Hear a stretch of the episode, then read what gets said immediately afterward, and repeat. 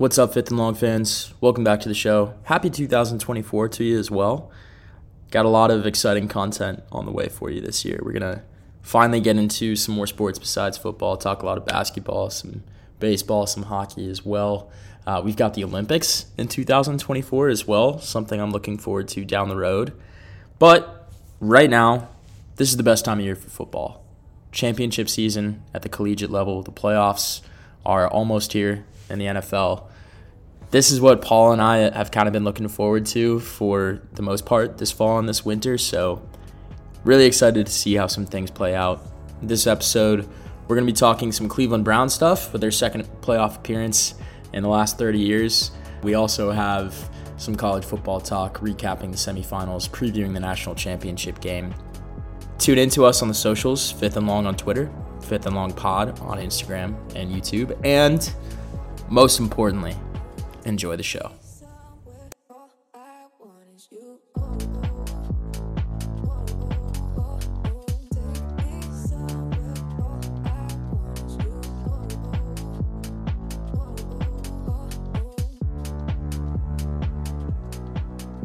All right, Fifth and Long fans, welcome back to the pod. Got a special guest today, John Kocsis uh, the voice of the Columbia Fireflies minor league baseball team in Columbia, South Carolina, the home of yours truly. Uh, John is also a diehard Cleveland sports fan. He's from Cleveland, if I'm not mistaken, or, or thereabouts, right? Yeah, about 15 minutes outside the city. Okay, cool. And and if I'm not mistaken, you were actually in Cleveland over the holidays, right? Yes, sir. I made sure I could stick along for that Browns Jets game, and the next morning I drove out to Columbia. Were you actually in person at the game? No, no, I was with a, a, bunch of family members and we were just all watching, cheering along. Sometimes I feel like that like intimate gathering of like 15, 20 people is just as fun as going out to a stadium and stuff, especially when you don't, you know, because I'm 700 miles away, you don't get to see the family so much. But uh, I, I, mean, I saw some of the, the videos and the photos of uh, the bridge going to the Muni lot and stuff online. It was mayhem downtown. So. Yeah, let's get right into that because uh, obviously the Browns now have clinched uh, a playoff berth. They're second in the last, what, 20, 30 years, something along those lines. You know, you could phrase it like that, right? it was uh, this year and then 2020. And then the last time before 2020 was 2002. So, yeah, it, it's one way to say it is it's the second in the last 20 years. It's also the second in the last three years. And that 2020 season, Baker Mayfield was still the quarterback then.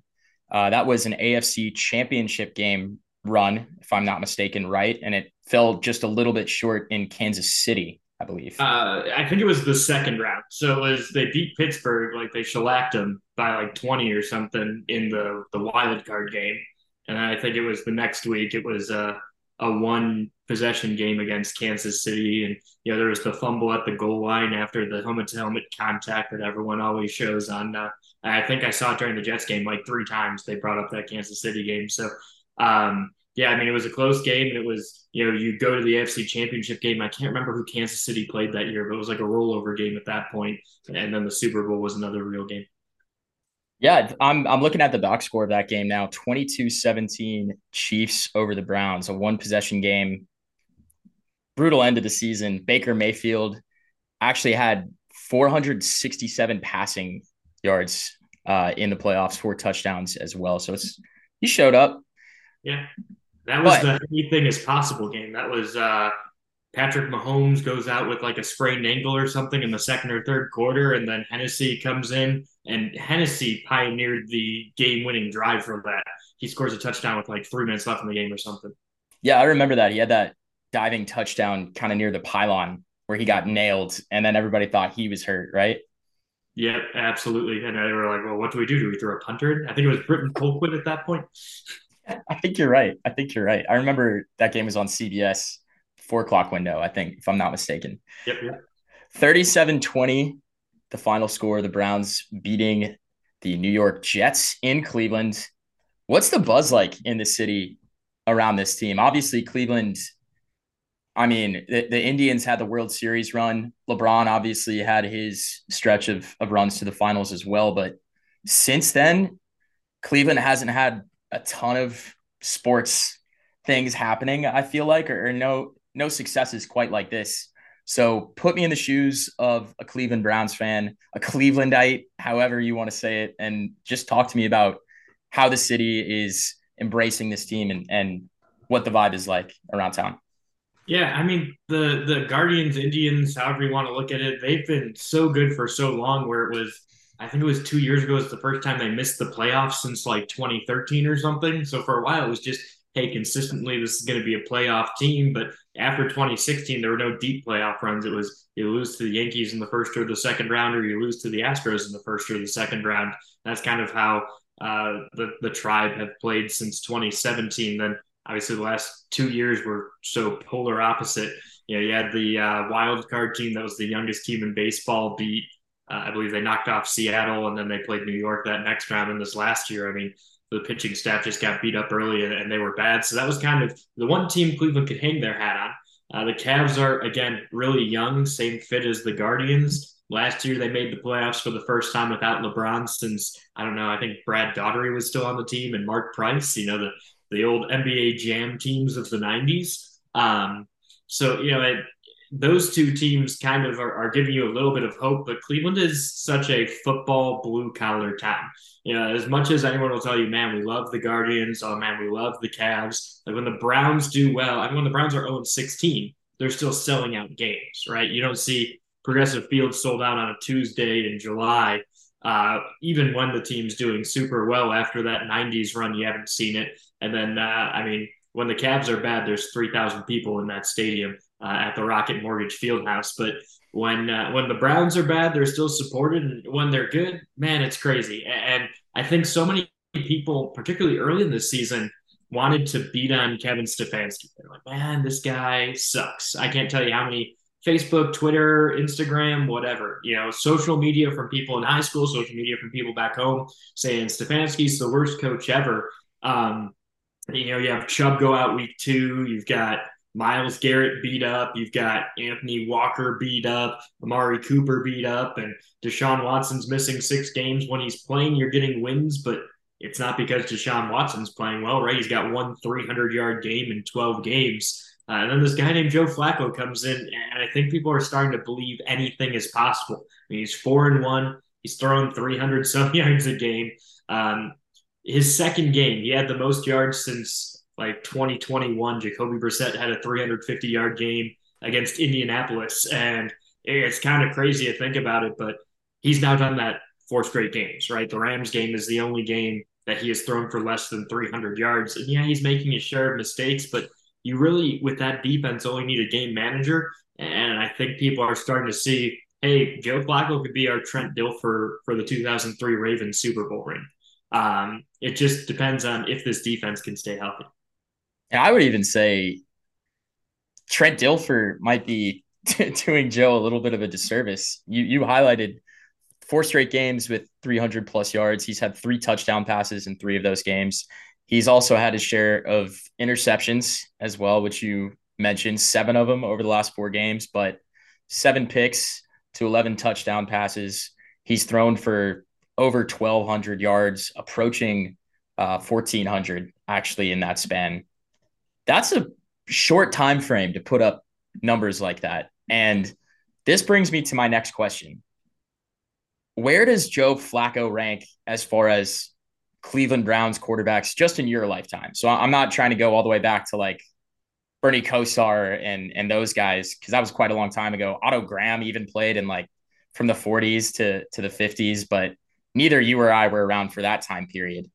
Um, are there other guys that you can even really? That's a tough question to ask because of how many guys have, have played under center for you in the last 20, 25 years. Yeah, I think Kelly Holcomb is probably the best quarterback since they came back in 99. Unfortunately, he shattered his hip in his second season, but he's the guy that brought him to that 2002 playoff run. Um, I think Tim Couch was really good. He just had a really bad team around him. I mean, we saw what he did at Kentucky. Uh, he's glorified in Lexington, right? But um, he came to Cleveland, and there was a couple big moments. He threw a hail mary against the Saints in like 2000 or 2001, and you could see the guy had a cannon. He just never had any time in the pocket. Um, Baker, you know, you can hate him as much as you want. Baker is probably a top three quarterback. um, since the Browns have come back. And I really think, I mean, when he was healthy, and he's shown it again in Tampa Bay, when he's healthy, I don't know that he's a Pro Bowl quarterback, but he's good enough if you have a good team around him to get the job done. And that's why I said with Deshaun Watson, I was I was very against getting Deshaun Watson first because that salary is ridiculous, right? Like you're you're taking up a third of your cap on one player. And you're talking about having an elite defense. You're talking about having Nick Chubb, Amari Cooper. It's only so many dollars and cents to go around. It doesn't make sense for a guy that had that controversy, for a guy that hadn't played in 18 months at that time, uh, to come to your team. But I mean, we're seeing it with Joe Flacco, right? A guy that's you know two and a half million dollar contract with a bunch of incentives. Uh, what, what makes it really interesting is next year's the year that that contract for Deshaun actually like kicks in against the cap. Right now, this year, uh, the Browns have the most cap in the NFL, which is kind of nuts to think about. But they're using that rule where half your cap left over can be added on to next year's cap. Um, so CBA, Andrew Berry playing with numbers basically. But um, I mean, next year, can you hope to retain Joe Flacco as a backup, as a mentor, as a guy to even have a competition with Deshaun Watson because he's outplayed Watson? And I think the answer is no, right? Like I'd love to have him again, even in an incentive laden contract like right now, where it's 500 grand to win. In the playoffs, it's 750 grand to win, a million for a Super Bowl, I think. But like, uh, you know, you can't you can't compete against Denver's going to offer him a contract. You're going to see maybe the Jets offer him a contract depending on how Rodgers offseason goes, right? You're gonna you're gonna see a lot of quarterback hungry teams, Carolina even, that might try and offer him a contract. And you know, if you're asking me, hey, at 39, do you want to play for 10 million or 2 million? And unless I think that the Browns are going to give me that legacy Super Bowl win that maybe catapults me to the Hall of Fame, I think the answer is I go with the money, right? You would have to think so. It, certainly at Joe's stage in his career, that's something that you're going to have to think about. I, he did have quite a lucrative deal with the Ravens once upon a time, over a hundred million dollars. Yeah, I was just saying, I think it was what 135, something around there, something around there. I, I don't remember the exact number. Um, you mentioned Baker Mayfield, who mm-hmm. currently has the Tampa Bay Buccaneers in first place in the NFC South. Is it a nightmare scenario for you if they if the Browns end up playing the Buccaneers in the Super Bowl, or is that a chance at a little bit of like retribution almost. So I guess I'll take you with my personal history. I wanted to draft Josh Allen that year so bad. Um, I was actually in the booth in West Virginia during that draft, and I remember they uh, were making fun of me. They were watching it in the video production room, and over the PA, like between innings, they were like, "With the first overall pick in the NFL draft, the Cleveland Browns select." And then they're like hitting on the desk and stuff like that. Baker Mayfield, and so I was I was disappointed, but it was one of those things where I was happy to be wrong that Baker was going to be a good quarterback. I still think Allen's had a significantly better career, and I think you know in, in cold weather you want the big bodied guy that can run it, kind of like you know Ben Roethlisberger from Miami of Ohio instead of Charlie Frye, who the Browns picked that year, right? You know it's the same concept. You get that bigger body guy that embodies the tough physical run game you have to play in in Cleveland and Pittsburgh and Buffalo and uh, Green Bay, Chicago. You know, during that time of year, you just can't air it out every single play.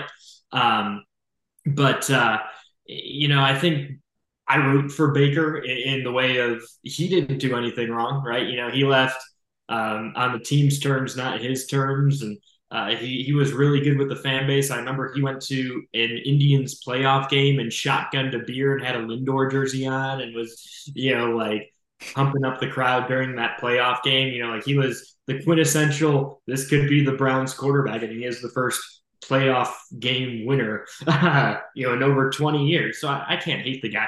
Um, if anything, you know, you hope that this maybe spurns some wheels and, and gets some things moving to say, okay, how can we how can we fix Deshaun Watson and that whole situation? You can't get rid of the contract, but can you do something where you're spreading it out over time and making him cuttable or tradable or, or whatever it may be? So, another thing that was on my list after the win the other night, uh, Kevin Stefanski, head coach of the Cleveland Browns, that uh, the win against the Jets was his 37th mm-hmm. as head coach of Cleveland Browns, which broke him for a tie for third place in a Super Bowl era with most wins with Cleveland with Bill Belichick. Yeah. and the the only other two coaches ahead of him actually, in terms of wins in the Super Bowl era, don't have that many more than him. Marty Schottenheimer has 44. Sam Rutigliano, yeah, Rutigliano has has 47 as well. And Rutigliano didn't even have a winning record. He went 47 and 50 from 1978 to 1984. Mm-hmm. So, I mean, Stefanski, he's he's a solid bet for coach of the year. He's certainly going to be in the conversation this year with how much adversity this team has had to go through, losing both offensive tackles, losing Grant Delpit, losing Nick Chubb, four starting quarterbacks. That's not necessarily a rec- recipe for double digit wins and a five seed in the playoff race.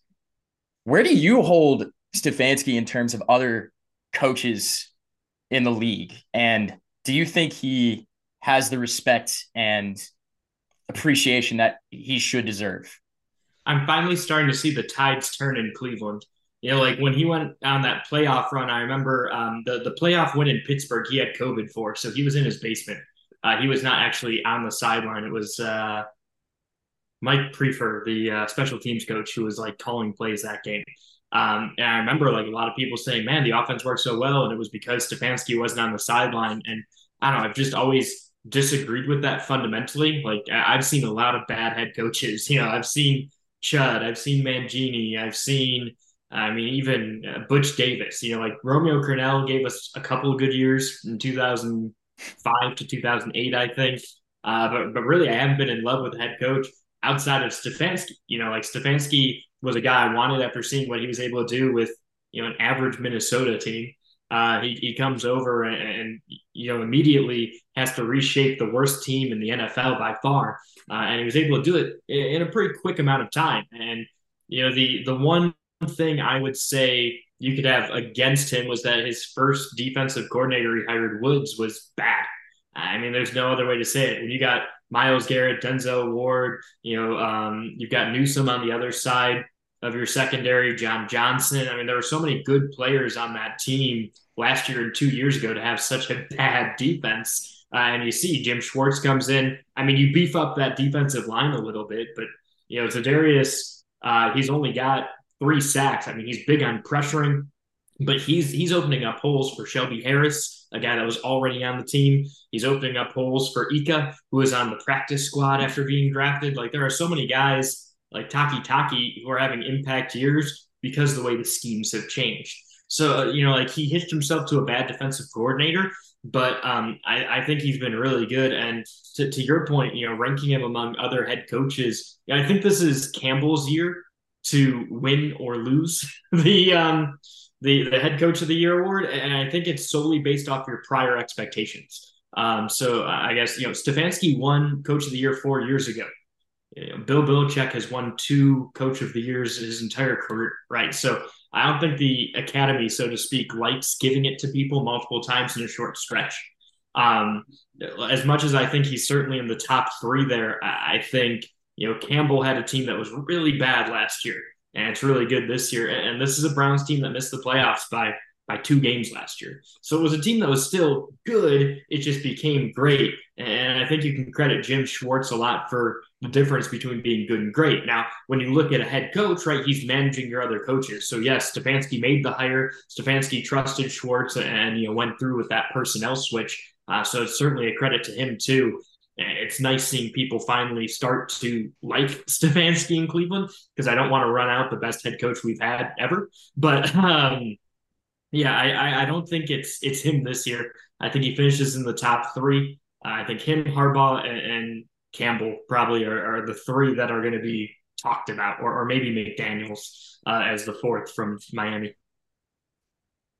Win or lose come playoff time. Right now, the Browns are in the five seed. More likely than not, in the wild card rounds, Cleveland will have to face the AFC South champion. Who that will be is still yet to be determined. Could be Indianapolis, could be Jacksonville, could be Houston. Right now, Jacksonville is in that four seed, but they're going to be without Trevor Lawrence this weekend. Do you feel like you're playing with house money? I feel like that's a yes answer, but win or lose come playoff time, do you feel like this is already a successful season? So if let's say you you get to the divisional round like you did a couple years ago, is that success? Is that like all right, we're we're back in the dance this is where we want to be, or are you expecting more coming from this? Because I, I would say you're definitely one of the three or four best teams in the AFC to me, and possibly even in that top three. I mean, you look at some of the statistics, certainly defensively, you set the standard definitely in terms of um, pass defense. Right now, you're first in the league in opponent yards per game, first in opponent third down conversion percentage, uh, first in opponent completion percentage allowed, first in opponent passing yards per game, uh, first in opponent interceptions thrown percentage. Some of that may come to opponents. Some of that is just a testament to the talent of that defensive unit as a whole. Is this a team you think can legitimately make a Super Bowl run, or are you more content to see how the cards play out and just being in the playoffs is is a win for you for this year? Yeah, so week one, it was Stefanski's got to make the playoffs or he's fired. That was like talk radio in Cleveland. That was the kind of local spotlight was listen, we were in the playoffs in 2020. We've had back to back down years with nothing but excuses. First, it was, hey, our quarterback's hurt, which is kind of funny based off how this year has worked. And then the, the second one was just, hey, you know, we had a ton of bad breaks. We we led the league in losses by a single possession. You know, it's you got to figure out how to win those games, right? Good teams win single possession games, and this year the Browns lead the league in single possession wins. Um, I think the most important defensive stat um, that I've heard is that the Browns have the most three and outs forced like in 20 years or something, which is just mind boggling. But when you think about it, this team does not have a run game anymore. You know, they're they're down to their fifth and sixth tackles. They're down to I mean, Jerome Ford was a guy that was supposed to get five carries a game this year. Kareem Hunt is not who we believe Kareem uh, Kareem Hunt was based off of you know his stats three and four years ago. He's a guy averaging two yards a carry. Um, so this is a team that running out the clock is going to be difficult. You're kind of hoping more screen passes, get to guys in space, or you know, five to seven yard passes are how you're going to chew up clock. But it, it, helps a lot when the defense is able to spend 90 seconds on the field and force a punt, uh, so that way you can still have that control of the clock. Uh, because controlling the clock is how you win playoff games, you know, um, and that's that's where you know you said do you expect to make a Super Bowl run? I don't know with this running game that you can make a Super Bowl run because and you saw it um, this week twice. You know, um, when you got to run the ball and they know that you're running the ball, you're going to average a yard a carry. And, you know, sometimes you just need three first downs so you don't kick it to Patrick Mahomes. Or sometimes you need, you know, two first downs to close out a game against the Eagles and Hurts. So um, I, I think week one, if you're in where you're at right now. And let's let's face it. I mean, the Steelers and the Dolphins both beating the Ravens has to happen for the Browns to to get the one seed, right? You're either in the first seed or the fifth seed. They have the tiebreakers and and all the wild cards in place. So they're either the fifth or the first seed. Those are the only two options. Um, one's probably not happening. And personally, I prefer to rest starters next week than than hey, let's play the starters and hope the Ravens lose to a, a bad Steelers team this year. Um, but uh, I think you know you're playing Trevor Lawrence or you're playing I think C.J. Stroud, right? Like I think I don't know that Indianapolis has a, a, fantastic shot at it with what they've got, but even if you do, like the, the Browns have actually beaten all three of those teams. So um, you know, I would personally think that week one, that's got to be a win, even though you're on the road. But after that, you're you're on the road, right? you know, unless unless you're playing Buffalo, um, that's kind of your only chance. Is Buffalo beats another team if they don't win the division, because um, I think they can still win the division right now. Um, so yeah, I mean, I think week one you got to win. After that, like you said, house money. If it happens, that's fantastic. If not, next year you got a healthy Nick Chubb. Um, I think uh, Dawand Jones, or the, the big right tackle from Ohio State, uh, I think he might be the best pick they had this year. I mean, he mauls people in the run game. He's been great in the pass game. Now you need to find a left tackle to pair along him because I don't think they re-signed Jedrick Wills after this year. But you know, I, I think there's a lot of really good things to build off this season. UT's Buffalo and Miami potentially switching places in the playoff seeding. I, I've kind of been looking into that as well. Miami plays Baltimore this week. We know how good the Ravens are. And then Miami finishes their season against Buffalo. And I do agree that that's your best chance of having a deep playoff run would be if one of those two teams knocks off Kansas City and you end up getting a home playoff game in that second round. Um, I I'm tempted though to say you might almost want to face Kansas City instead, just because looking broken the last couple weeks. You're not wrong.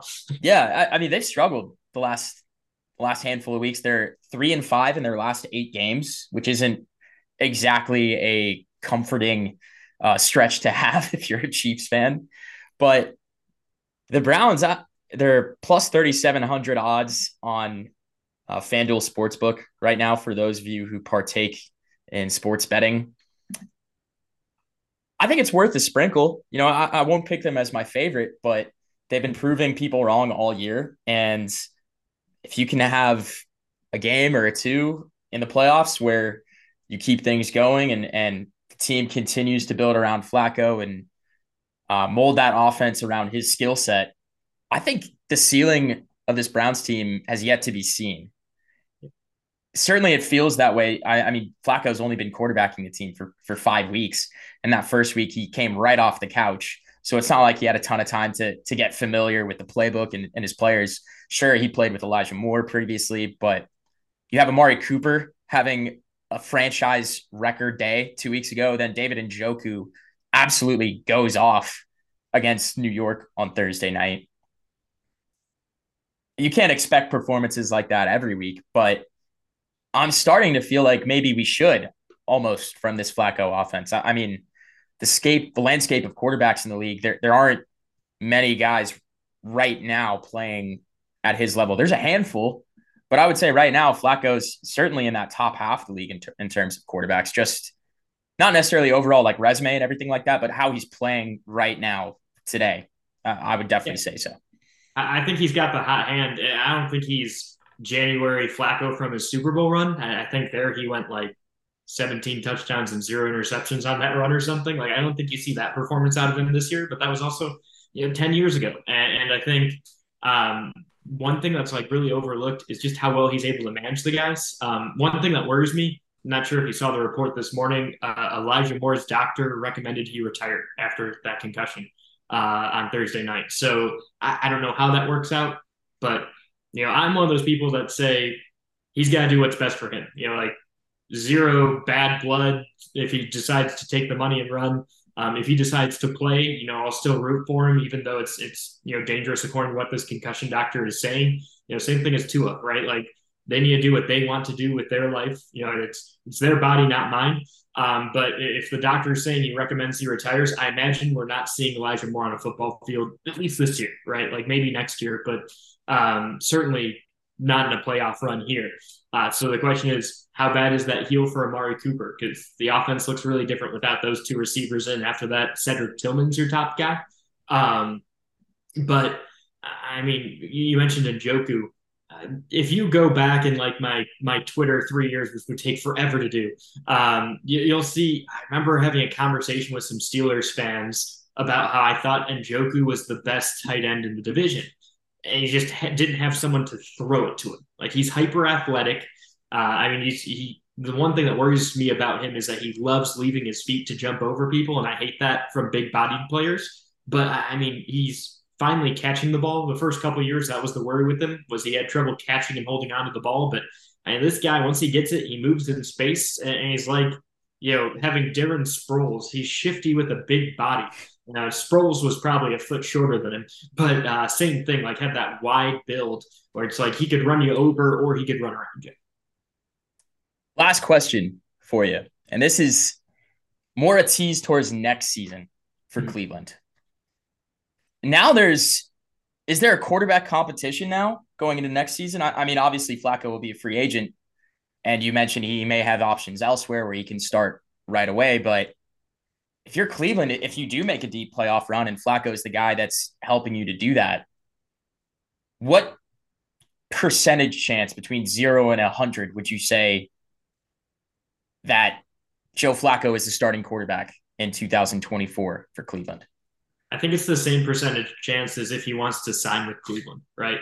Um, Cleveland doesn't have the big dollars to give to him. You know, like Aaron Rodgers went to New York and still got the big dollars, right? Like, so um, if if he's willing to say, hey, let's run it back and let's try it again, and signs for a, a team friendly discount because he understands that the defense is elite because he likes working with the receivers in the room or whatever, I think there's a high chance. You know, I think the other thing to consider is although Deshaun Watson doesn't have the gaudy stats, uh, Deshaun Watson was five and one this year. Last year, his record wasn't the same, but this year he went five and one with the same defense. Uh, and granted, he went five and one with you know two of those wins having Nick Chubb running for you know he was leading the league by over 100 yards after six quarters. so um, you know Nick, Chubb is certainly a really big part of how this offense flows uh, once he's back in it, and he'll be in a contract year next year. Um, I would hope that Cleveland locks him up because I'd love for him to be a lifelong Brown. You know, regardless of how his health and the remainder of his career shakes out. I, I just hate to see him in another, another uniform based off of him just being a consummate professional guy that you know doesn't talk to the media unless it's good things about his team. He puts his head down and you know is quietly the best running back in the league. And I don't think it's particularly close, right? Like people talked about Derrick Henry for a while, but you know you compare those two stats, and there's one guy who's clearly uh, done better in the games that he's played. And, you know, I think Jonathan Taylor with this whole holdout thing ruined a lot of his legacy. John Kocsis, ladies and gentlemen, Columbia Fireflies play-by-play broadcaster, also an author, recently published. Uh, you've got a book out currently, play-by-play from the minors, profiles of baseball broadcasters from Scranton to Yakima. You've got a good bit of experience doing play-by-play in the minor leagues. You and I both have some stories we can share from that, which I would love to delve into on a future episode. But you can find that book on Amazon. Are there any other services or, or publication um, locations where where some of our listeners can find that book? Yeah, it's on McFarland Books. You can do special orders where it's on the website for Books a Million as well as Barnes and Noble. And then if you're in Columbia, it's at All Good Books on Hardin Road in person. If you're not a fan of the online shopping, it is in a brick and mortar store. Awesome. John, thanks for coming on, my man. I've, I've enjoyed talking some Browns football with you. I've been a fan of this Cleveland team from the beginning of the year, and, I, and I'm glad to see them having some success. I hope I hope they can finish the year strong. Yeah, hopefully they can do us proud. Thanks for having me, man. This was a blast to chat, and look forward to uh, seeing this in future episodes. Absolutely. All right, ladies and gentlemen. Uh, John Kocsis, once again from the Columbia Fire Fireflies. Stick around. We've got some Yoshinobu Yamamoto talk coming around the corner, as well as some college football playoff previews as well. Thanks for tuning in. Enjoy the rest of the show.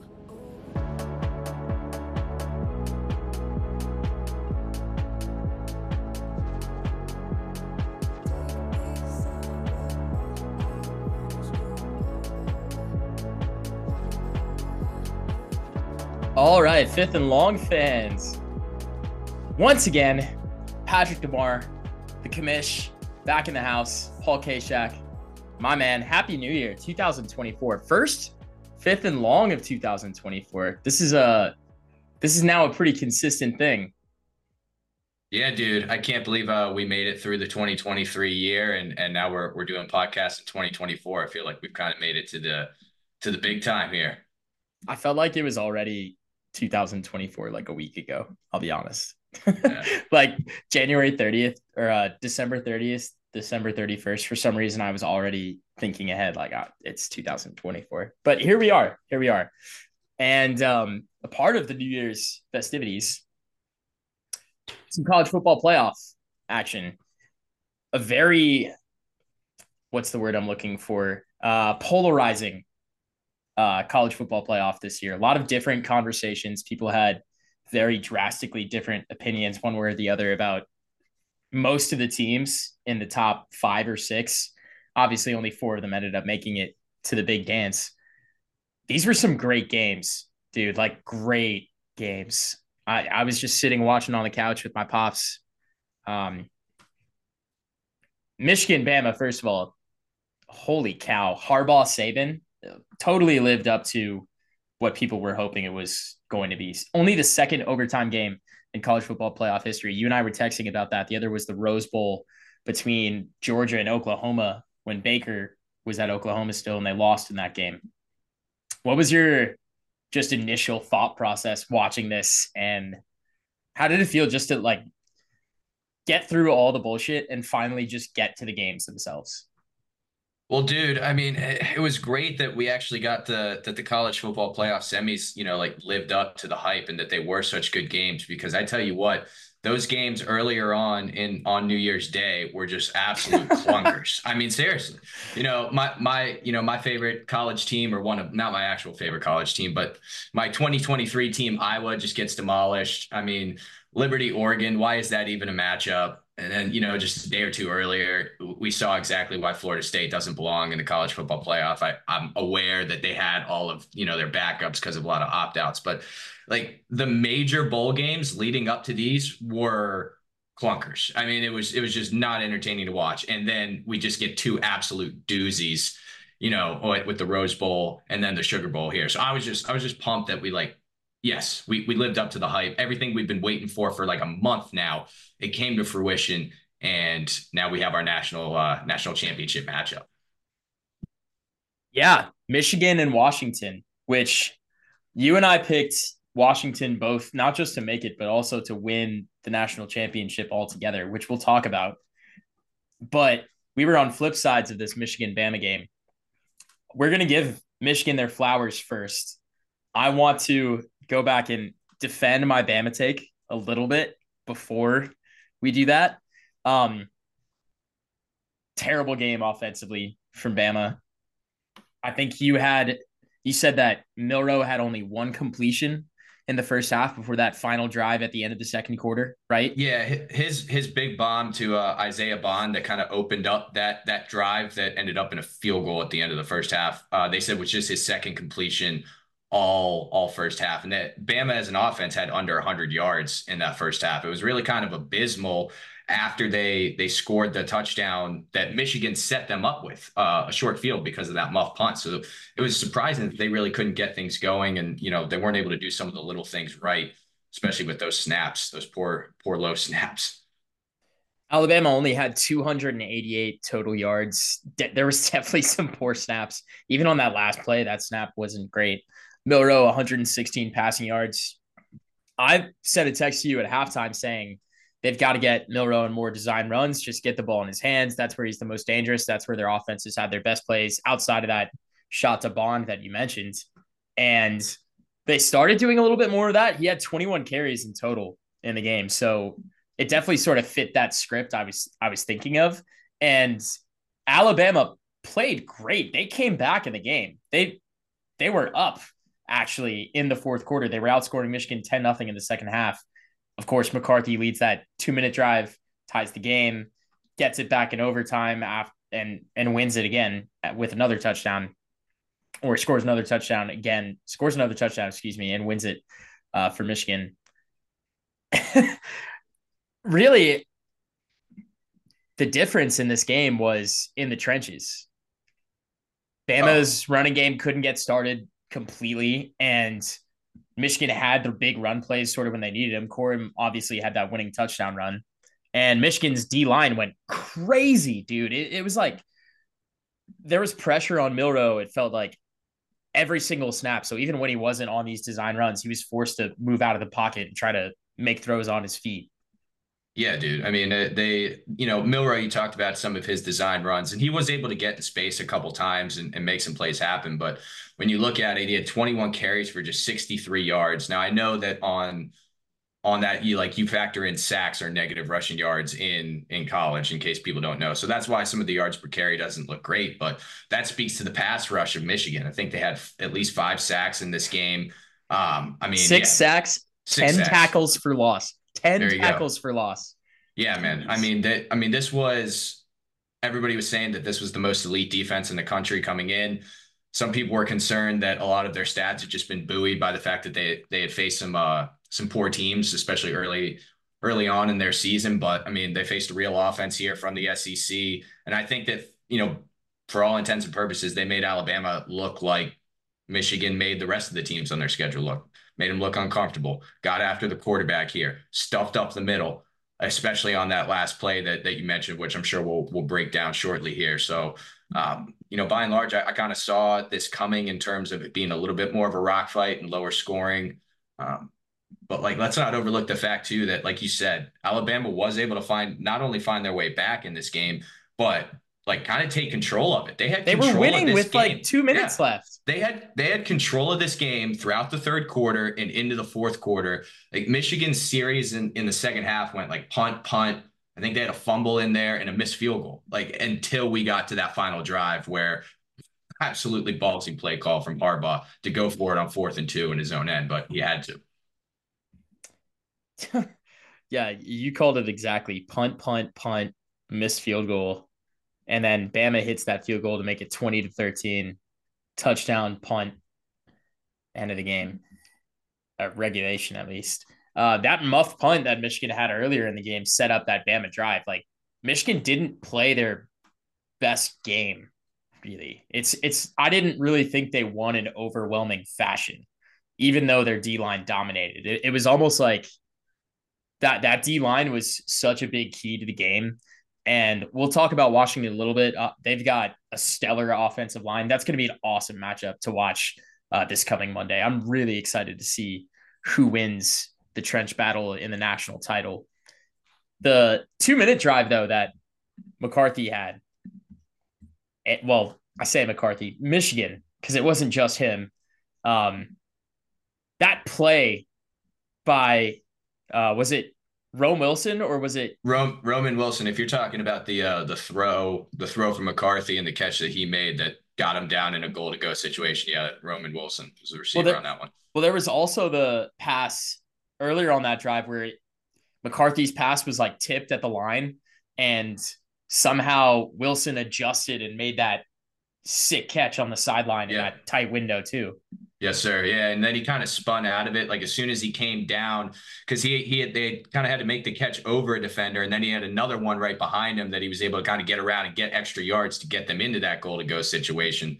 So, like phenomenal play from him. But let's not overshadow what Blake Corum was able to do on that fourth and two. Michigan did a great job of disguising, I think, that play call. They had Corum set up on the other side of McCarthy. They kind of just motioned him around McCarthy subtly right before the snap on that, and they just said, "Hey, go beat your man to the edge." He did. I, you know, I think the Alabama corner couldn't get out there fast enough, and you know, it was kind of off to the races. That got Michigan set up around midfield after that, and uh, you know, the rest was history. Uh, just absolutely, like I said, gutsy play call. That's why Harbaugh's, you know, one of the best in the business. The willingness to trust his skill guys in that spot in fourth and two, biggest play of the game at their own 33, I think it was. You know, I don't know. I don't know how these guys sleep at night, but knowing that plays like that are going to decide the outcome of a game this close. I don't know if it was the biggest play of the game. That that last play from Bama was the biggest play of the game, arguably. I mean, well, like in technicality, because yes, that was the final play, but like that's Michigan's season right there. They don't convert that. They don't convert that. They're down a touchdown at that point, and Bama would be able to just. Bama's got a great kicker too. Will Reichard nailed two 50 yarders in this. So they're at their own 33. They don't pick that up there. That's ball game. Like so, for all intents and purposes, it just it is just as big as the final play because Bama is going to be able to just sit on the ball, kick a field goal, go up two possessions, and make it impossible for Michigan to come back if they don't pick that up. The Roman Wilson's stretch of plays was crazy to me too because right before that first catch he had, he had a block in the back on a really big run that Michigan had. They had that big gash play, the run over to the right side. Yeah. And he got and he got called for the block in the back. Took it, took it. I think it's still they still had a first down on it, but um, yeah, it turned like a 30 yard play into like a 15 or 20 yard play, something like that. Like it was still a great play design. Yeah. And but after that, I'm thinking like it's the typical like one step forward, two steps back kind of thing. Like, all right, what's gonna happen next? Another big play, another big play, got the touchdown. And then they double up on it at overtime. Bama gets the ball and they get into a goal to go situation. I didn't understand why they weren't trying that quarterback draw earlier in that goal to go series instead of just on fourth down, really. Because you remember they had a couple of those like fade passes, sort of. Mm-hmm. And I don't know, man. Like, I even said, you and I were texting as that was going on. Like, some people were on Twitter were, were hating on the play call, but you and I were even saying like I texted you and I said like I can see him just putting the ball in his hands and like letting him run, and then you said like I, I would have him roll out or something like that. Yeah. Well, I well that was what I texted you, but like by for all intents and purposes, I think the ball should be in Milroe's hands on the final play. I wanted I wanted to get him a little bit of space. I mean, he was doing those those direct design QB runs throughout the course of the game, but that's like around midfield when you got more room to work with, right? I mean, the windows are no tighter than they are in the red zone and especially down inside the 5.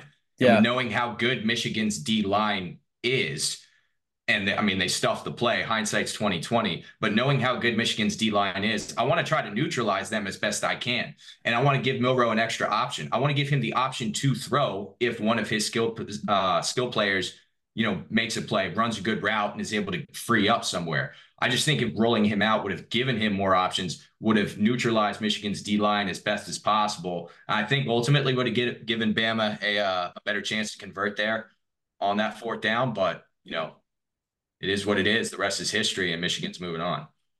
So they had a Jase McClellan run straight in the line of scrimmage. Then they lost five yards on another run play. Third down, they had that pass to Burton that actually got them within sort of the five. Uh, they got to the three, and then they had the the the run play, uh, the Milroe play. I, I don't even know what to call it. I actually I I thought for a second that maybe there was more of a pass design to the play, slightly more than they had let on, and that the snap was just low and he sort of adjusted and made like a split decision, like I gotta go. But like, I, Saban can, even said in the press conference, like, no, that was the play. I I can see like how you would draw that conclusion though, because I mean, you have to like I think it was overshadowed when you look at the snaps. It's not it's not just the fact that it's a poor snap and you risk the fumble there, but like his eyes come off the defense because he he's got to put his head down. You know, he's got to go below, below the line. Like yeah. that can that can affect the timing on a pass route. Um, you know, there you could have be... even been some like lack of deception there to it too. I mean, I mean, the whole basis of a draw play in that situation is to make it look like you're going to pass, and then right, then yeah, you don't even have the time to to cock back, you know, with your arm and and you know drop your foot back and make it look like you're going into a passing motion. I agree.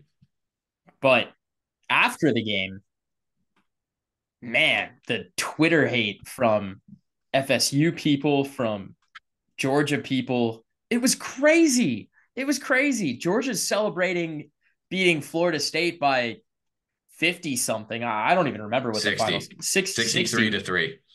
Jeez, 63 to 3. There's a reason why I didn't watch any other bowl games, by the way. These are the only two that I've watched. And I, I like I said, they're the only two worth watching. but you're very right. Um, but after they beat Florida State by 60, UGA fans are like screaming on Twitter, "Oh, we like we we should have been in this game. We would have beaten Michigan." You had your chance to beat Bama and you didn't. That's where I stand on the matter. You you could be one of the four most talented teams in the country, but the four most deserving teams to be in the playoff made it. Florida State, you could maybe make another argument because there are other people throwing shade at Milroe saying like wow, Bama made it over us because our quarterback was out, only for this guy to throw for 116 yards or whatever. Like, like our backup could have done that. Our third stringer could have done that. I don't know if that's necessarily true against that Michigan D line. if UGA beat Florida Florida State by 60, Michigan might have beaten them by 90.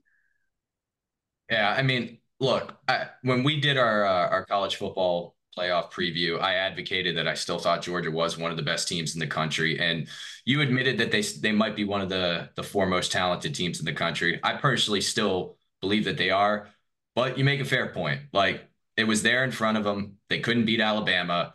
I advocated that you could have put them in over Texas, but Texas won their conference, and like at the end of the day, I think Georgia did everything that they could to prove to what they could to people. You know, winning the Orange Bowl, which it's just, it's a shame that like because of all the opt outs that that's just like a meaningless bowl this year. But yeah, I mean, like you don't you don't have the right to go on Twitter after the fact, after you weren't selected, and say that you would have you know you would have won. And like to make it seem that alabama's performance wasn't worthy of being here you have to be kidding me. This game went to overtime I mean, they were up on it's Michigan a legitimate coin with two minutes yeah, left. Literally, with two minutes left. I mean, come on. I agree. I agree. I, I, think Georgia, in a different universe, if things played out a little bit differently, they could be playing for the national championship, but they aren't, and it is what it is. I think it's the same. It's the flip side of the argument of results matter that the Florida State people were saying, where 12 wins, an undefeated season matters, yes, but also losing in your conference championship matters to a team that's even to you resume wise. Like that does matter. It's the same thing. Different sides of the coin, but it's the same thing. Right. And I'm don't get me started on Florida State because you know my opinions about Florida State before we before before this college football playoff even went down. It's one thing for Georgia players to come out and say, oh, that you know, they, they could have given Michigan a game here or they'd be playing for the national championship. It's a whole nother thing for a team that granted, yes, I know they had like 20 plus opt-outs. They basically had their second and third strings in there, but you still lost by 60. Like shut your mouth. Okay. Just just you didn't belong. And you you can you can whine and pout all you want that you went 13 and 0 in an inferior conference. You didn't belong. And and I'm sorry, you would not have put up a better performance than Alabama did today, plain and simple. Or a couple days ago, that is. Something that I'm kind of happy about is that there are no SEC teams playing for national championship, which I feel like considering you and I went to an SEC school in our friend circle, that's a hot take generous to call the Gamecocks an SEC football school with with the way that they play. That's fair. That's fair. We're we're getting there. We're on the come up. Believe in Beamer, sort of. I think I believe in Beamer. Yeah, makes makes one of us, but all right. Um, Texas does not count as an SEC school in this scenario, even though they're going to be playing in the SEC next year. They literally won the Big 12 championship this year. So they are a Big 12 team. So just, you don't count this as a, a, uh, Big Ten matchup then, like because Washington's going to be in the Big Ten next year. Uh, no, Big Ten Big Ten supporters are trying to say this is a Big Ten versus Big Ten matchup. No, this is Big Ten Pac-12. This is Big Ten Pac-12. The Pac-12 was probably the best conference in college football this year, like the the deepest, at least in terms of talent. Other teams like giving each other a run. Go back. Yeah, Pac-12 was elite this year. It's it's tough because they didn't have as many teams as an SEC or. Uh, or a Big Ten, so it's tough to kind of quantify that, or like the scales are a little bit different. But yeah, you talk about like top to bottom strength. Pac-12 was right there with the top dogs this year. Totally agree. Totally agree. Um, but no, I'm stoked that this is different teams. I love that it feels fresh. It feels more exciting. As someone who's neutral that doesn't really care who wins, I have I feel like I have more reasons to watch, honestly, to see a different, totally brand new team win the title, which hopefully we get more of with the 12 team playoff next year. But um, other game, Washington beats Texas 37 31. Awesome performance from Michael Penix Jr. 430 yards, two touchdowns, uh, 31 yards on the ground as well. I did some research because he played really well, and, and I was kind of curious as to what some of the other fantastical uh, performances from quarterbacks in college football playoff semis is fantastical a word? Yes, it is fantastic. Okay, all right. It's all it's right. like fantastic but better. and that and that's in like Merriam-Webster's dictionary and everything. Yeah, look it up. Look it up right now. Oh, I'll I'll trust you. No, I trust you. um, the I kind of want to look it up now. Fantastical, fantastical. Is this? Yeah, fantastical. Never mind. I knew it. I knew fantastical is not a word. Come on, man. I mean, like, I, I, I get your sentiment and get what you're going here, but another fantastical is not a word. Another word for fantastic, British English, Collins English Dictionary. Yeah, that counts. I'll take it. It's not Webster's, but yeah. Webster's probably like what a zillion years old, anyways. Get with the times. I don't know how many years old it is. I just know that that's the standard by which we go for new words. So if you want to go through this Collins English dictionary or whatever BS that is to for the sake of your argument, by all means, we'll give it to you. Fantastical is what all the kids on the streets are saying these days, from what I hear. Anyways, um yeah, let's get back into football. I looked I looked into the like what was the best performance ever from a college quarterback, and there's some crazy Joe Burrow games, some crazy Deshaun Watson games. Ultimately, this performance from Penix Jr. probably doesn't even crack the top five. I want to do that another time. Um, 430 yards, two touchdowns. Washington wins 37 31. Texas almost came back at the end, too. They almost had it with little to no time really to do so. Honestly, I, they had that fourth and whatever situation from was it like was it the goal was it inside the goal uh the red zone it was definitely inside the red yeah, zone. Yeah, they were inside the red zone. They were Was inside it- the red zone. I don't know it- if it was technically goal to go, um, because I think they had a, a small penalty that might have moved them back at one point. Um, but yeah, they were. It was. They was within 10, 15 yards on that final play. They decide to kick the field goal though instead of the touchdown. Fourth and four at oh, the I'm Texas. sorry. I'm sorry. I thought you were talking about the very, the very No. last play. The very fourth and four at the Washington seven. The this was like the key to the game for me. They they kick the field goal, they make it. Obviously, right? Get the ball back. Luckily, a few plays later, had they elected to go for it and they had gotten it in that situation, they only would have needed a field goal to win at the end. Yeah, I, I, you know, I don't mind the decision to go for it, considering it's fourth and four. Um, I Like, thought, That's this. I understand that's the situation. Like you need the field goal anyways. Take it. But in hindsight, to me, that's something that I haven't really seen talked about that I was surprised wasn't even slightly. But at the same time, like you could make the argument the reason they played, the reason they were able to get into that situation was because they played it out the way they did too. Yeah, I, I was, I was fine with, uh, with what Texas did there. I, I think, I think if you get that in a, um, like if you get that within two yards, I, I think if you cut that that yardage to go deficit in half, I think that that's when you might justify it. But fourth and four, I was fine with Sarkisian's decision to go for or uh, to kick the field goal there. Um, something else that really just caught my attention was Texas's play calling and, and red zone offense. I felt like we see so much creativity now in the game, especially in the college game in the red zone in the red area. And there's just too many of these like too many I mean, you, you've got great guys in Xavier Worthington and um, uh, AD Mitchell and having the ability to make those one-on-one contested catches, especially in that part of the field.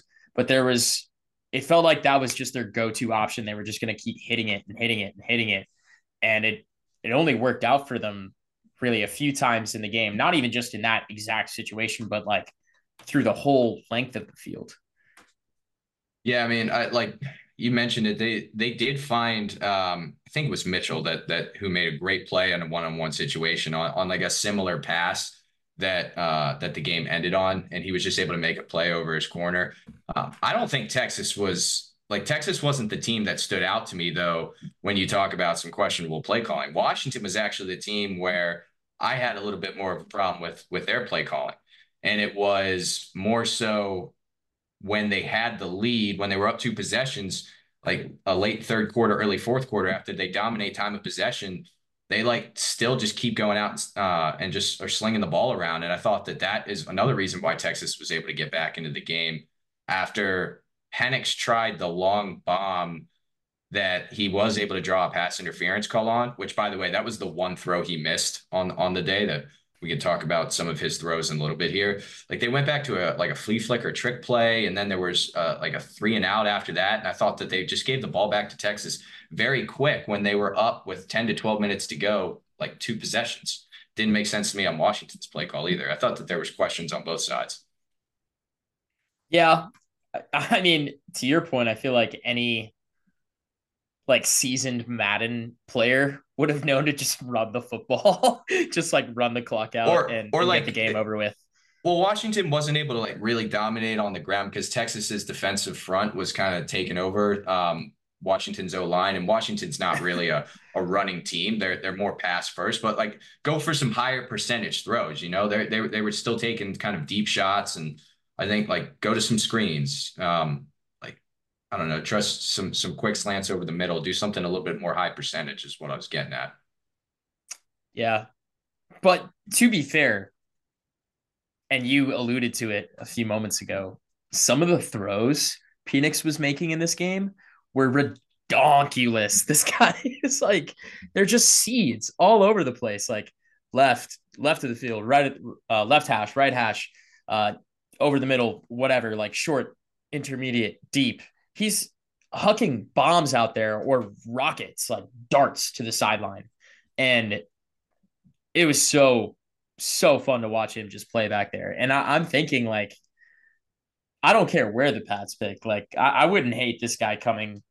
Here he goes again, making it about the New England Patriots. I, I mean, I feel spoiled. Like we have all these great quarterbacks to choose from: Maye, Williams, uh, Jayden Daniels, uh, Penix Jr., Bo Nix. Even some would say I'm not the biggest Bo Nix guy, but like Penix, I can't believe isn't talked about more in that regard. And and it's I understand it's because of questions to his health. He's had two ACL injuries, right? I know so, two leg injuries. I don't know if they're both specifically ACL, but um, I do know that there's been a little bit of an injury history with him. Yeah, it's still if you're looking at just being able to throw the football, he's really freaking good at it. yeah. Yeah. I mean, I, I think that this this game is gonna is gonna raise his draft stock big time. And you're right, he wasn't getting mentioned up in the tier with obviously Caleb Williams and Drake Maye, and and uh, barring like the most insane college football championship performance, I don't think he's ever to get to that tier. But I think that some people out there, at least right now, are having the discussion. Well, who's better, Jayden Daniels or, or Michael Penix? And and you're right. It's because of like the quantity of throws that he was able to make in this game. I thought he showed arm strength on two separate platforms. One, just absolutely like getting air under the ball, throwing it purely deep, 50, 60 yards in the air and hitting receivers in stride. But his intermediate passing game was great too. His by far his best throw of the day was the one that he made on their opening touchdown drive in the second half. So game's 21 21 coming out of half, leads him down, and the ball's at the 19 yard line. And he hits Jalen McMillan on like a skinny post right up the middle of the field. And he like it's tough for the camera. You know how the camera obviously is focused on the quarterback when they're dropping back, and then it pans to to where the ball is actually thrown to down the field. It was difficult for the camera to keep up with the ball. That's how hard he threw it, how much zip he had on it. He absolutely threads the needle to seed to McMillan for a touchdown. And I don't even think that the safety on the far side for Texas played it wrong. Like he was over there and he was a split second late only because Penix threw the ball perfectly on a dime and on a line. Like there was no arc to it at all, just bam, right in there. I would encourage listeners to go back and look at that play, his touchdown throw to make the game 28 21 to McMillan. It was by far his best throw of the day. Absolute dime. So now the real question is Is Washington going to be able to do the same things offensively against Michigan? That's that's a loaded question because that's because that's the game breaker to me for the Natty is I feel like if any defense can slow down Washington's offense, it's probably Michigan's. Right. I think like for one, I thought Texas did a very good job of of keeping Washington's run attack in check. Um, Dillon Johnson, who's now going to be hurt for the game, they're starting running back because of Washington not deciding to take a knee. That's another thing talk about. And you could have made the argument that just take a knee rather than actually running the football at the end of the game. It gave Texas that last opportunity. Um, he only had 21 carries for 49 yards in this one, and Michigan's defensive front is going to be as good or better than Texas Texas's. We saw that on display against Alabama. So there's going to be virtually no run game from Washington. And so it's going to be all on Penix's shoulders, which is going to be incredibly difficult. The one thing, the thing I'll say in Washington's favor, while it's going to be predictable what their game plan is going to be, it's just going to be air raid and, and pass it out. I think that Michigan's defensive secondary is going to have a lot more difficult of a time with the skill guys of Washington. I think that there's a higher quantity of them for, for the Huskies, and they're more talented than the guys that Alabama had. Rome Odunze, if not for Marvin Harrison being a generational wide receiver prospect, would be the num- would be the best receiver in this draft class. And then throw in Jalen McMillan and Ja'Lynn Polk. Like it's a lot of guys to cover. You're not wrong. And I, I totally agree with you as far as that goes. I will say though, Jesse Minter, the D coordinator for Michigan, he knows how to draw up a game plan too. He had some awesome delayed blitzes, like stunts and everything worked in. And Washington has a fantastic offensive line, not fantastical. There you go, Paul.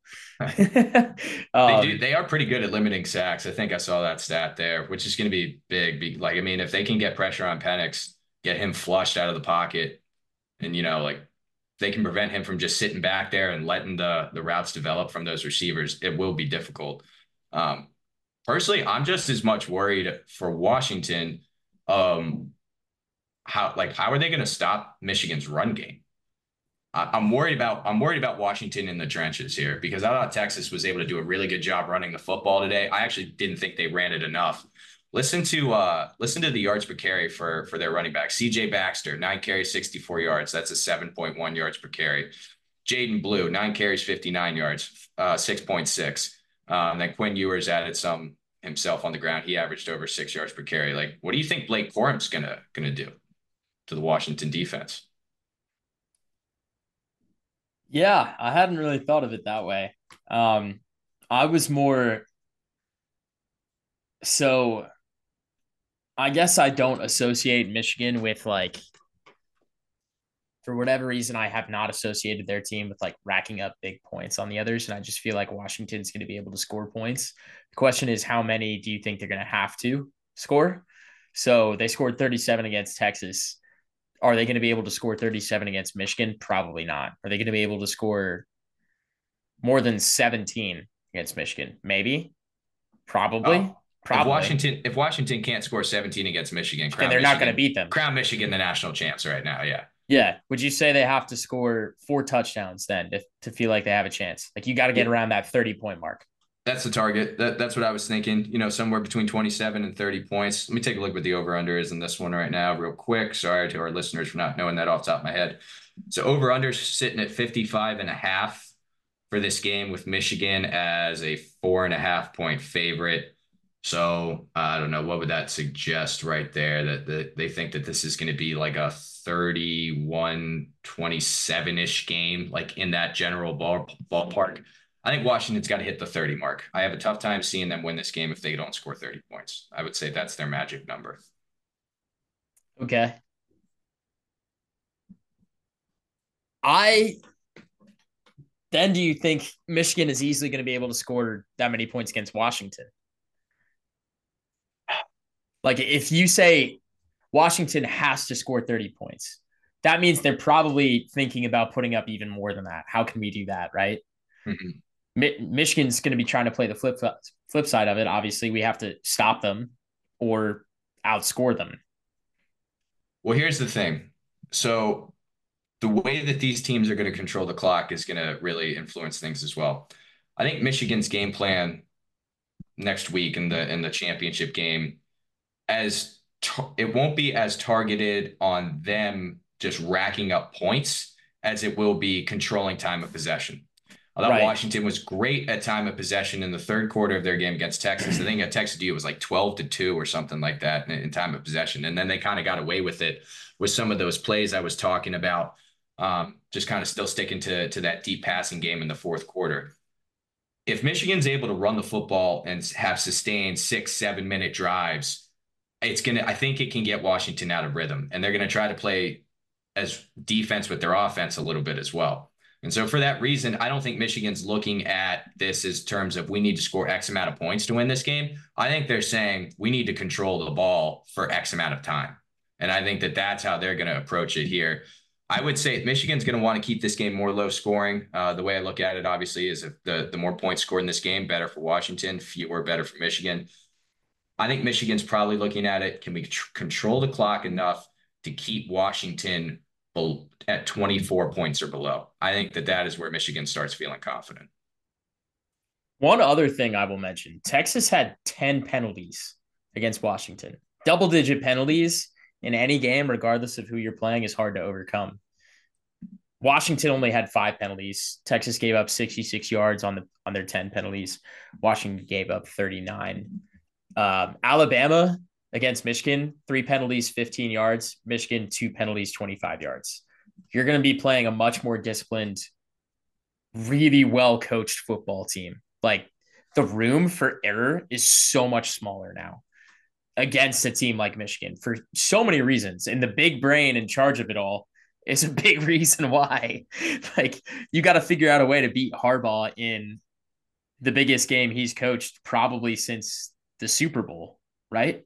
Yeah, I'd, I'd say so. Um, I can't remember if he's had like a NFC championship in the middle of or in, in between that span, but um, he came back to Michigan for a reason. He came back to Michigan to establish establish them you know, as a dominant power once again. Yeah. Like they so yeah, I mean this is like his his journey to Mecca. You know, like in this a way, is, yeah. This is like that's it's a bad reference, but like this is I mean, what it, I mean, like, yeah, maybe that was a little bit short sighted on the reference, but I mean, he'd probably, I guess, if you put true serum in him, like he, I think he'd probably say he'd rather win a Super Bowl just since that's the crown jewel of football. But this is not too far behind, you know. I don't know. I think I think Michigan is like his baby, and like I don't. I I can see him winning and like hoisting the CFP trophy with tears streaming down his face. I don't see the tears with the Super Bowl trophy. Maybe. I mean, college is more of an emotional game. I mean, you just just with uh the fan bases and everything like that. I mean, there's there's I feel like there's way more emotion. Like you you feel like you're part of something. Like being uh he went to Michigan, right? Yeah. Yeah. Yeah, he played quarterback there.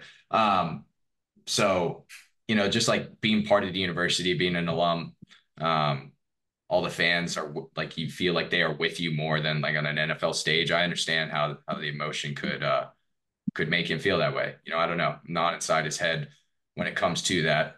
Uh, I do know that this is probably going to be. I guess I don't know for sure, but all the writings on the wall that this is going to be his last game there too. You know, like he's going to be looking to go to the NFL. He's hired an NFL agent.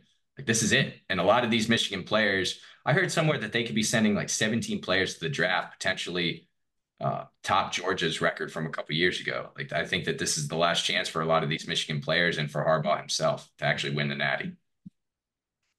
Yeah, I think I kind of hope he stays, but I think with the potential of his future in Michigan like already being in question with all the the sign stealing stuff from earlier in the year, I, I could understand why he would make the decision to leave no matter what. Yeah, anyway, I mean, he might there might be sanctions or uh, you know yeah. stuff like that as well. So like he, you, it's like a kill two birds with one stone. You get to go to the NFL, get a really good paycheck there, and avoid all of that that you'd have to all that white noise you'd have to deal with if he stayed. Exactly. Did you see the quote from McCarthy today where he was like, "Well, eighty percent of the teams in college football uh, steal signs. We we had to just elevate our game to do it better." Where he basically well, was like, where he was saying that Ohio State was stealing signs from them like really well back in the day, and they had to like try to flip the script. He basically just outed them. I I don't I don't doubt what he says is true. Like I do believe when we talked about the whole Connor Stallion scandal, I believe it too. yeah, weeks ago, I, I think I might have even just outright said like I think that other college teams are doing this. They probably are, but if you get caught, you get caught. You can't be so obvious with it. And I don't I don't really know why you need to make a statement like that. You're in the college football playoff championship. I mean, come on. Focus on the game ahead. Yeah, you're right. Back who to you got, who you got in this one? I was about to say. Yeah. I was gonna You're you're throwing it on me first? Uh, yeah, man. I mean, I thought that you were still with me on this. We talked a lot about Michigan, but um I don't know, man. I kind of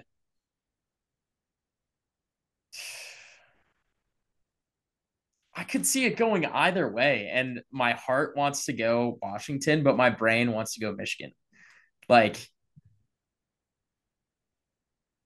the Huskies, I feel like they have the best quarterback, right? But do they have the best team overall? Like you made a point about Washington's defense.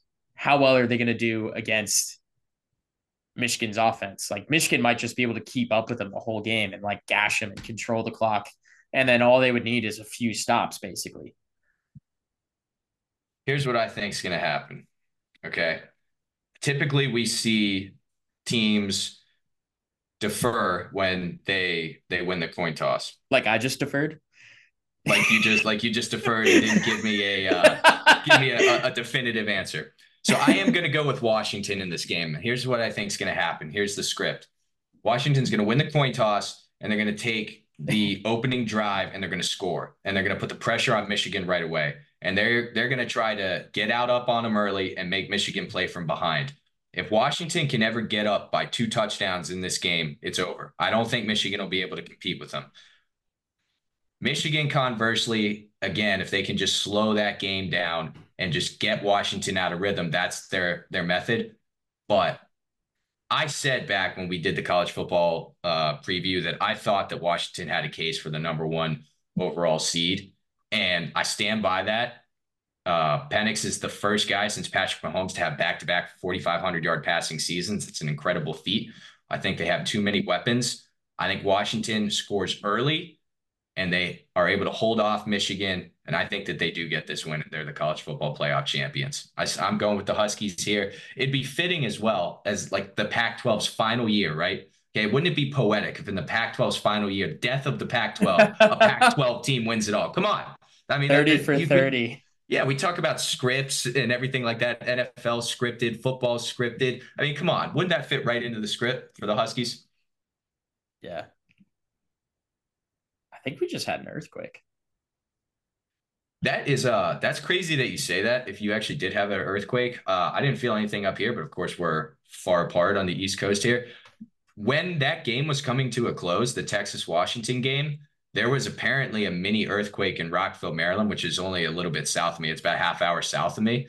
Yeah. Um, and the alarm system in my house started going off like on that final drive from Texas, and none of the doors were open. I had no idea what was going on, but it's like motion activated. So we think that like the tremors from Rockville, just about half hour away, were uh, set the alarm off. I mean, there was a little bit of an earthquake back where I was uh, New Year's night, so it's crazy that you just felt an earthquake in South Carolina. Though I guess that's yeah, we've we've had them before, not like yeah. big ones or anything, but I felt them before. Yeah. Um, that was so random. I didn't see it. I didn't see anything shake on your uh on your screen there, but no, I trust I, you nonetheless. I just felt it. That's all. That was crazy. That was really weird. The uh Interesting. so I am starting to lean more towards the Wolverines because I feel that they actually could come back from a two touchdown deficit. I mean, Texas found a way to come back from down 10 with like how much time left against Washington? Like five minutes. Yeah, but like everything had to go their way, as I was saying. At, at Washington, it took a yeah, but they a, also a made freak injury at the end of the game, you know, to stop the clock and basically give them an extra timeout. Yeah, yeah, but they also made a lot more mistakes during the game than Michigan, I think, will. Well, I mean, Michigan made plenty of mistakes against Alabama. Texas fumbled the ball twice, but Michigan muffed two punts. Like Michigan muffed a punt to set Bama up with their first touchdown, and then Washington muffed a punt too. They did, but what I'm saying, I'm like I'm comparing, I'm just comparing the mistakes made by Michigan to Texas. I mean, Michigan also missed a field goal in there. It's like Michigan did not play a flawless game by any means. Yeah. I so I see that I think that Washington has more depth at skill positions, but I don't necessarily think that their top ends are too dissimilar. Like Washington has more weapons for Penix to throw to, and that and Penix is a better quarterback than McCarthy. But I don't think McCarthy's a slouch by any means. I think he can sling it too. I don't think he gets as much credit as he deserves. Corum is the best runner in this game. Mich- Michigan's gonna win the trench battle on the O line and the D line. Although Washington has that uh, left tackle, I, I, forget his name, but he's like a top five draft pick.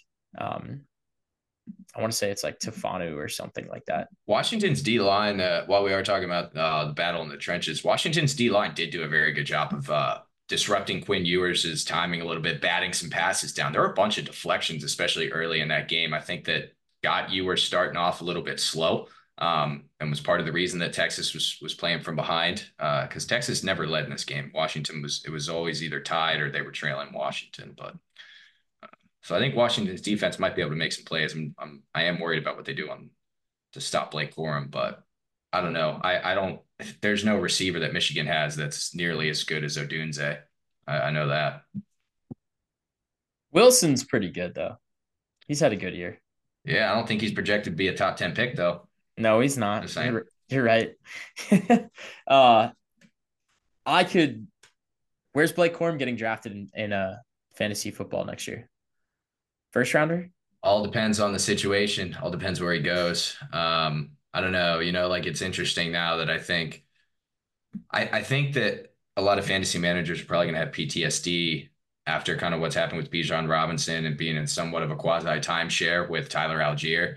Uh, I think it's it just depends on what the anticipated usage is going to be on whatever team he goes to.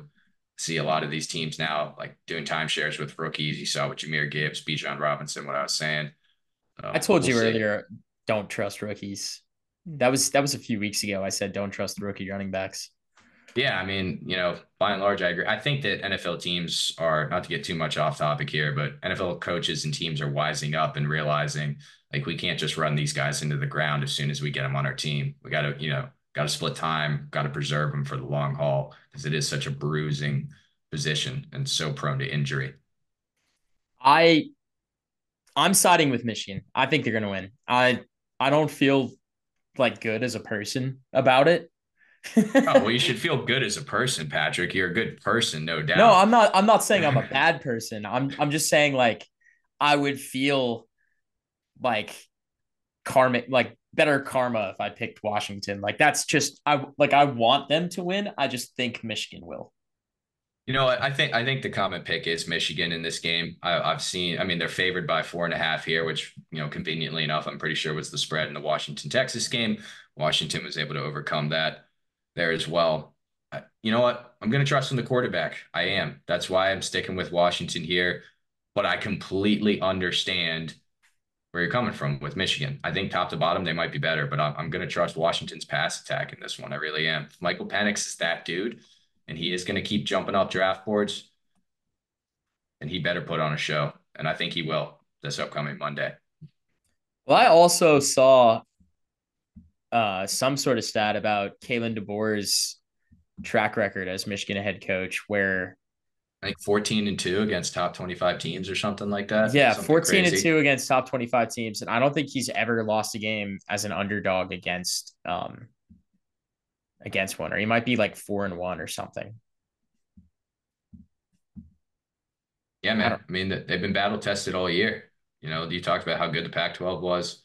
That's why I thought that they had a case for the number one seed. You beat Oregon twice, and they were nearly a double-digit underdog in uh, in that Pac-12 championship game. It's the other thing too. I think Washington can hug on to that underdog mentality. People have been, uh, I think people have been overlooking them for for a while. Like as much as you can. A team that won their conference has been undefeated to this point, but they've been underdog. They were underdogs in the Pac-12 championship. They were an underdog in the first round of the college football playoff, and they're underdogs again here. You know, I've learned to trust them by now. Uh, under Huskies? The under Huskies, whatever you want to call them. That doesn't work. They got that dog in them. Uh, don't don't go UGA on me. That's too much. The, the AW gives me PTSD. but uh, yeah, I, no, it's all right. I'm I'm sticking with Michigan though. I think their defense is going to be able to for, force one significant turnover in the game. I don't know how or when. I just have a sense. Just have a sense. And I think their D line is gonna gonna make things uncomfortable for Penix more so than he's been this year. Probably. I, I still think he'll perform well and shine through it. But if you look at I think through my research of the outstanding performances from college football quarterbacks in the CFP playoffs, he's going to have to have a crazy game against this Michigan team. Like 400 plus yards, probably four touchdowns at least. At least. Like that's going to be the expectation almost for them to, to win this game. And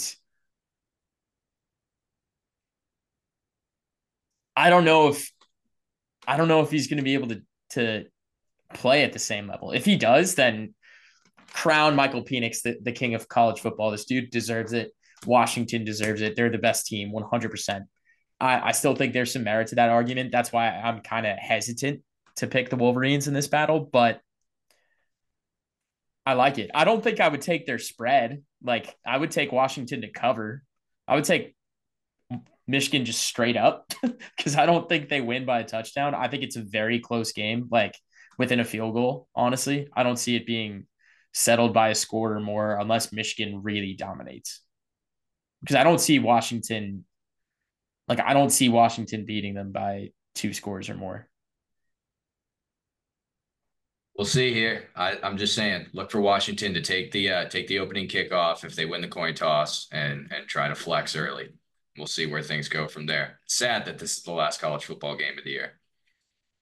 It is a little bit. I'm actually very excited to see more meaningful playoff games next year or, or bowl games or whatever, because we talked about a little bit earlier just how bad some of the others were. Like, I'm sorry, I don't really have an interest in in watching like half of a Division One roster play at the end of a year where like none of these guys saw meaningful time on the field before. It's totally different team out there. Mm-hmm.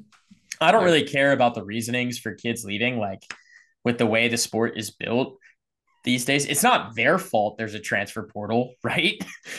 like by all means, like good for them. Like go out, get your bag, kids, like whatever. If you have a better opportunity to play or like be happy somewhere else with the rules that they are, I don't see any reason against taking them, even though sometimes there's things definitely where like lack of loyalty is is um apparent but that just gives you more appreciation for the guys that stay for their whole careers too right so i I don't know. I'm I'm hoping that the playoff thing will incentivize you would think it would incentivize more kids in playing more games at the end of the year. Yeah, I think I think that we'll be able to get these bowl games um, you know, the ones that like this year's example of the Orange Bowl and um, the Fiesta Bowl and you know the ones that were blowouts. I think that I think that at least for a time, uh, this 12 team playoff is, is going to be able to keep those guys, uh, keep the guys on those rosters, the teams that are playing in those games that, you know, the five through 12s, is going to keep them from opting out. And I agree that I think that that's going to be good for the sport. Uh, we'll see how long that lasts and if expansion goes from there. But we'll have plenty of that to talk about in the off season, uh, the transfer portal and, and everything like that. All right. Give me a score prediction all right. Um, I got Washington 31, Michigan 24 in this one. Um, I got uh, the Huskies scoring early. I got them scoring on that opening possession. I think Penix does not quite reach 400 yards, throws for somewhere in the 370 to 380 mark, and he has three touchdowns 31 24, Washington.